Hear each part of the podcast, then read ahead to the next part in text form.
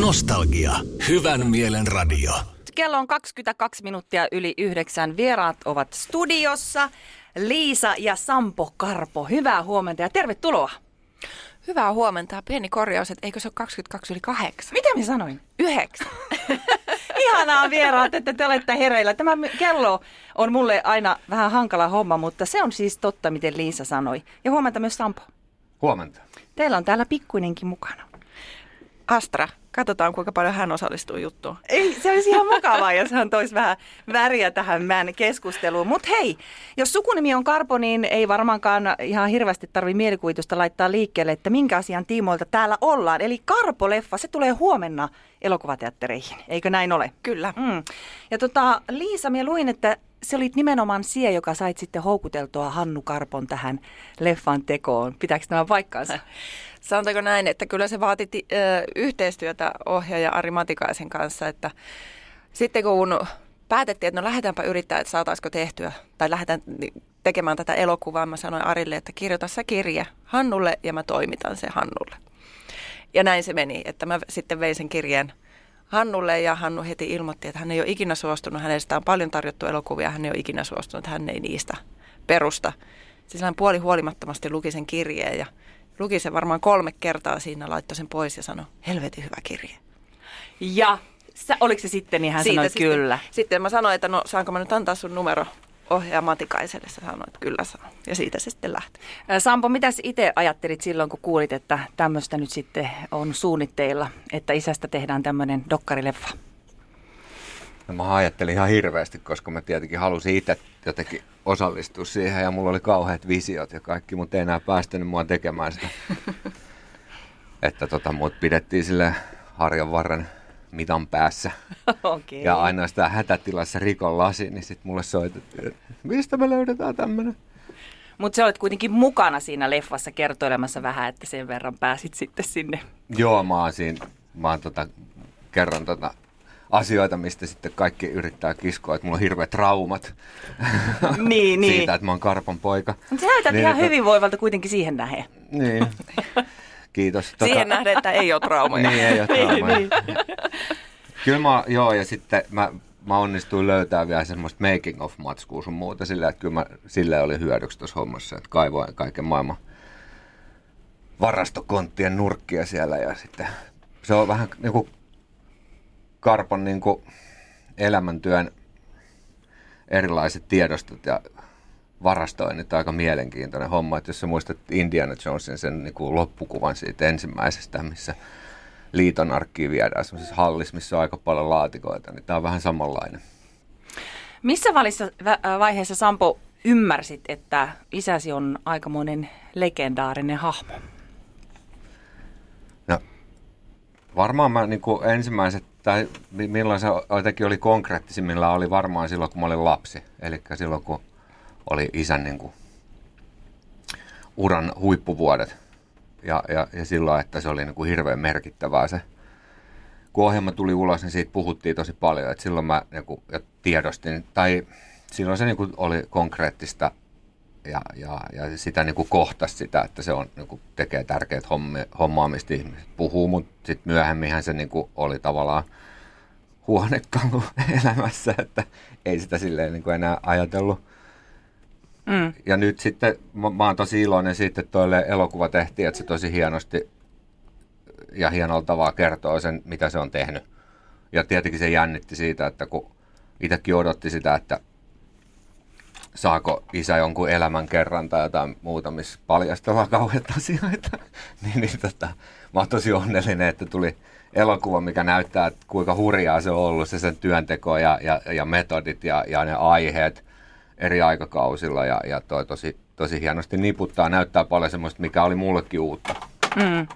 Entä Liisa, m- mitä, äh, mitkä on sinun ensimmäiset muistikuvat, äh, kun äh, Hanno Karpo, Karposta tuli sitten sinun appiukko, mitkä sinun ekan muistikuvat on Hannusta?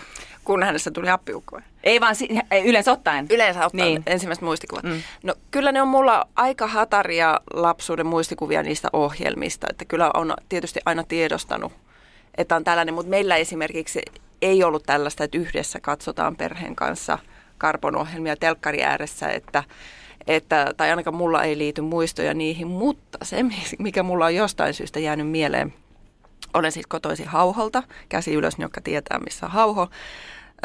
Hauhon K-kaupassa aikoinaan, mä olin siinä kassalla, oli lööppi, missä luki, että Hannu Karpoon osui salama.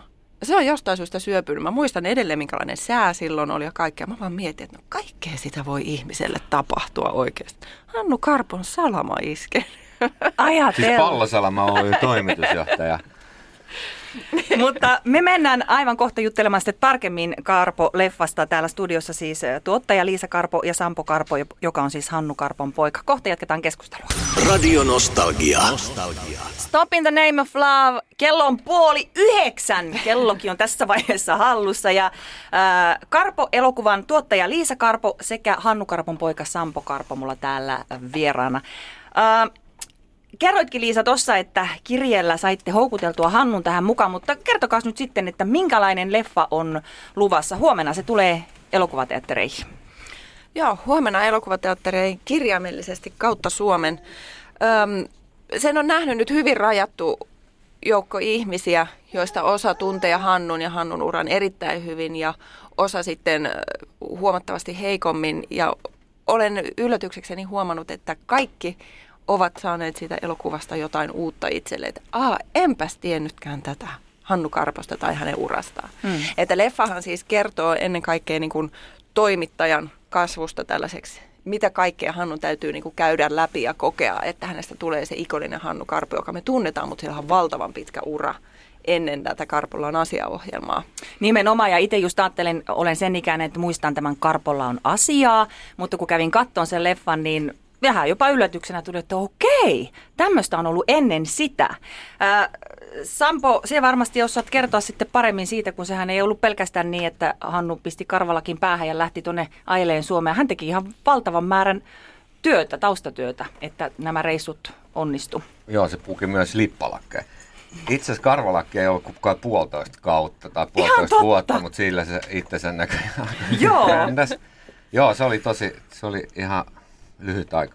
Mutta joo, siis ajatellaan se prosessi, millä niitä juttuja tehtiin, niin jotkut oli hirveän impulsiivisella aikataululla, että jossa, jossain tapahtuu, niin Fajahan niin loi tämmöisen jo nuorena tämmöisen hypätään rattia ja lähdetään tekemään paikan päälle kulttuuri, niin sitäkin oli ihan loppuun asti siinä ohjelmassa, mutta sitten jotkut asiat oli semmoisia, joita piti oikeasti kaivaa aika paljon. Ää, mä, niin kuin, hy, hyviä esimerkkejä on siis niin asiakirjoihin tutustuminen tai erilaisten ihmisten haastattelu ja, ja niin päin pois. Kyllä siinä oli hommaa ja, ja, ja sitten se kustannustehokkuus, millä hän pystyi näitä tota, ohjelmia kasaamaan, perustui hirveästi semmoiseen suunnitelmallisuuteen. Eli että Suomi jaettiin aina silleen, että oli niin kuin pohjoisen reissu käsivarteen tai Itä-Suomi turnee tai Vakka-Suomi ja, ja sitten ne, niitä kerättiin oikeastaan silleen ja sitten niitä semmoisia juttuja, mitkä oli niin kuin ihan livenä pakko tehdä. Ja sitten ajettiin se osa Suomea ympäri ja tultiin sitten takaisin stadiin ja sitten alettiin hakkaamaan editissä niitä kasaa. Ja, ja, ja, ja tota, mä ymmärrän, että silloin kun se teki kaikkea hulluiten duuniin, niin se teki tämmöisiä niin Suomi-turneet silleen, että se pystyi ajaa niin kuin Vakka-Suomen ja Lapin ja Itä-Suomen turneet niin kuin kerralla. Mutta kyllä se sitten niin kuin varmaan viimeisinä vuosina, milloin mä olin mukana siellä, niin, niin, niin silloin se oli yleensä vaan neljäsosa Suomi kerralla ja sitten tultiin välillä syömään. Mm. Ö, niin, olet siis tehnyt isäsi kanssa myöskin töitä sitten aikuisiällä. Kuinka se sujui? Kyllä mä olin siinä joku melkein kymmenen vuotta. Ja hyvin se sujuu, että tota, päinvastoin kun huhut kertoo, niin ei meillä ollut koskaan mitään väittelyjä ainakaan niistä aiheista tai jutuista, mitä minä tein. Ja, ja, ja sitten kun mä olin niin kuin support-roolissa isälle kuvaajana tai muuten, siellähän joutui tekemään aika hulluja hommia, mitä ei nykyajan maailmassa ehkä tota pystyisi tehdä. Että jos piti kuvata auton katolta, niin sitten mentiin auton mm. katolle ja faijaa jo satasta ja siellä oli kuvaaja katolla ilman mitään riggauksia. Et, et se oli vähän erilaista. Niin, niin, niin, niin tota, kyllä se ihan hyvin sujuu, ei siinä mitään. Se oli niin intensiivistä ja siinä keskityttiin siihen jut, jutun tekemiseen, joka oli aika vaativaa ja oudos, olosuhteessa yleensä, että se vei kaikki energiaa, että semmoinen niin peruskätinä oli poissa. Entäs Liisa, nyt kun olet tuottanut tämän Karpoleffan, niin kuinka se työskentely Hannun kanssa sujui? Ähm, hyvin sujui, mutta täytyy sanoa siis omalta kannalta, että onhan se outoa yhtäkkiä tehdä niin kuin appiukon kanssa töitä. Että kyllä sitä joutui vähän aikaa niin kuin miettimään, kun kuitenkin yli kymmenen vuotta on elokuvia tuottanut, aikamoinen, laisissa tilanteissa ja liemissä on ollut, mutta sitten hetkonen, että että mitähän kaikkea tähän tällaiseen kuvioon nyt sitten tuleekaan liittymään, että itse ehkä jopa vähän jännitin sitä etukäteen. Mä väitän, että olisi varmaan aika samanlainen kuin joutuisi tekemään roopean kanssa. Okei. Okay. Mutta hei, me jatketaan pienen hetken kuluttua vielä lisää keskustelua. Radio Nostalgia. Andy Williams Love Story. Liisa ainakin täällä lauleli mukana. Huomasin, eli tuttua on näköjään Radio Nostalgia musa. Kyllä. Eli... Liisa on niin rakastunut. Niin, minä huomaan, kun hän ei saa katsetta irti sinusta. Karpo-leffa tulee siis huomenna ensi iltaan ja täällä studiossa vieraana Hanu Karpon poika Sampo Karpo sekä tuottaja Liisa Karpo. Tota, Sampo, jos sukunimi on tosiaan Karpo, niin tota, veikkaanpa, että siinä on ollut tässä matkan varrella kaikenlaista kokemusta. Miten olet kokenut sen asian? No hauskinta siinä se, että kaikki kuulee sen väärin ja kirjoittaa sen väärin. Että yleensä mä oon karhu tai karvo. Esimerkiksi aikoinaan, kun ensimmäinen lyhyt elokuva esitettiin yleensä, niin oli ihan äh, Sampo Karvo.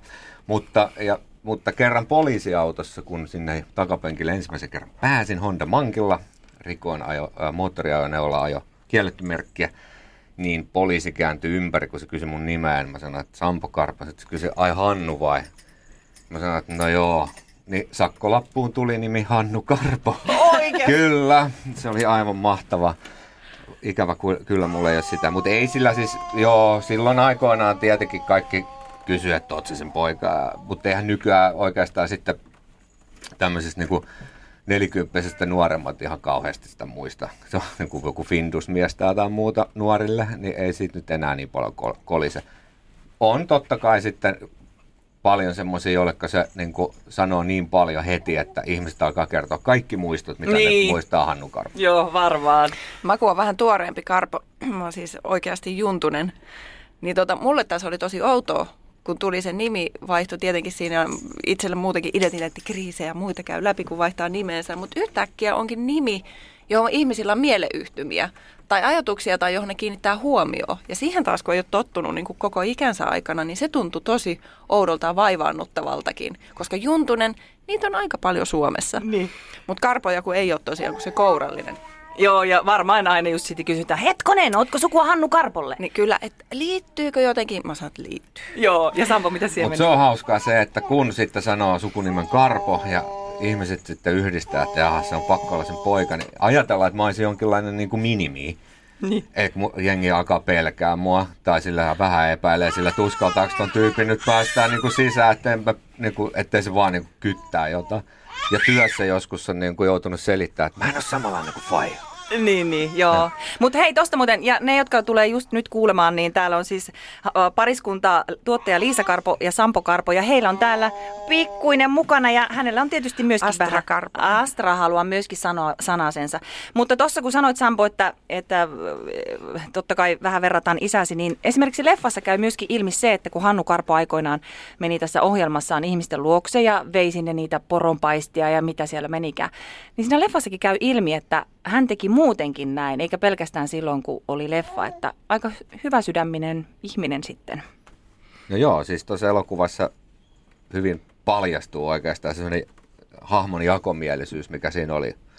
Ja, ja, ja kyllä se sille oli, että se yllätti itteensäkin, kun mä sitten toimeksiantoja tai niin kuin tämmöisenä niin kuin pukin apumiehenä tota, näitä muistamisia esimerkiksi jaoin, niin siellä oli tosi paljon semmoisia yksinäisiä ihmisiä, mitä isä halusi muistaa. Ja tota, se oli aina semmoinen, joka pisti miettimään, että et mikä, mikä sitä niin kuin motivoi, mikä se syy on. Mutta kyllä se on niin kuin todella niin kuin, tunsi kovaa myötätuntoa yksinäisiä, yksinäisiä kohtaan varsinkin. Ja se kertoo mun mielestä nimenomaan siitä, minkä mä itse tulkitsen niin kuin elokuvan tekijänä, että mikä häntä ajoi noihin älyttömiin suorituksiin, kun hän teki sitä työtänsä, niin oli kyllä sellainen vilpitön kiintymys ja rakkaus suomalaisia kohtaan, että et en mä näe, että mikä muu asia voisi motivoida ihmisen tekemään niin valtavia määriä töitä ja tekemään niin älyttömiä asioita kuin se, että se on oikeasti sydämen asia. Mm. No tähän meidän täytyy nyt sitten lopettaa. Aika on niin rajallinen. Liisa Karpo, Sampo Karpo, kiitoksia, että tulitte. Kaikkea hyvää huomenna ensi iltaan tulevalle Karpoleffalle. Kiitoksia. Radio Nostalgia. Nostalgia.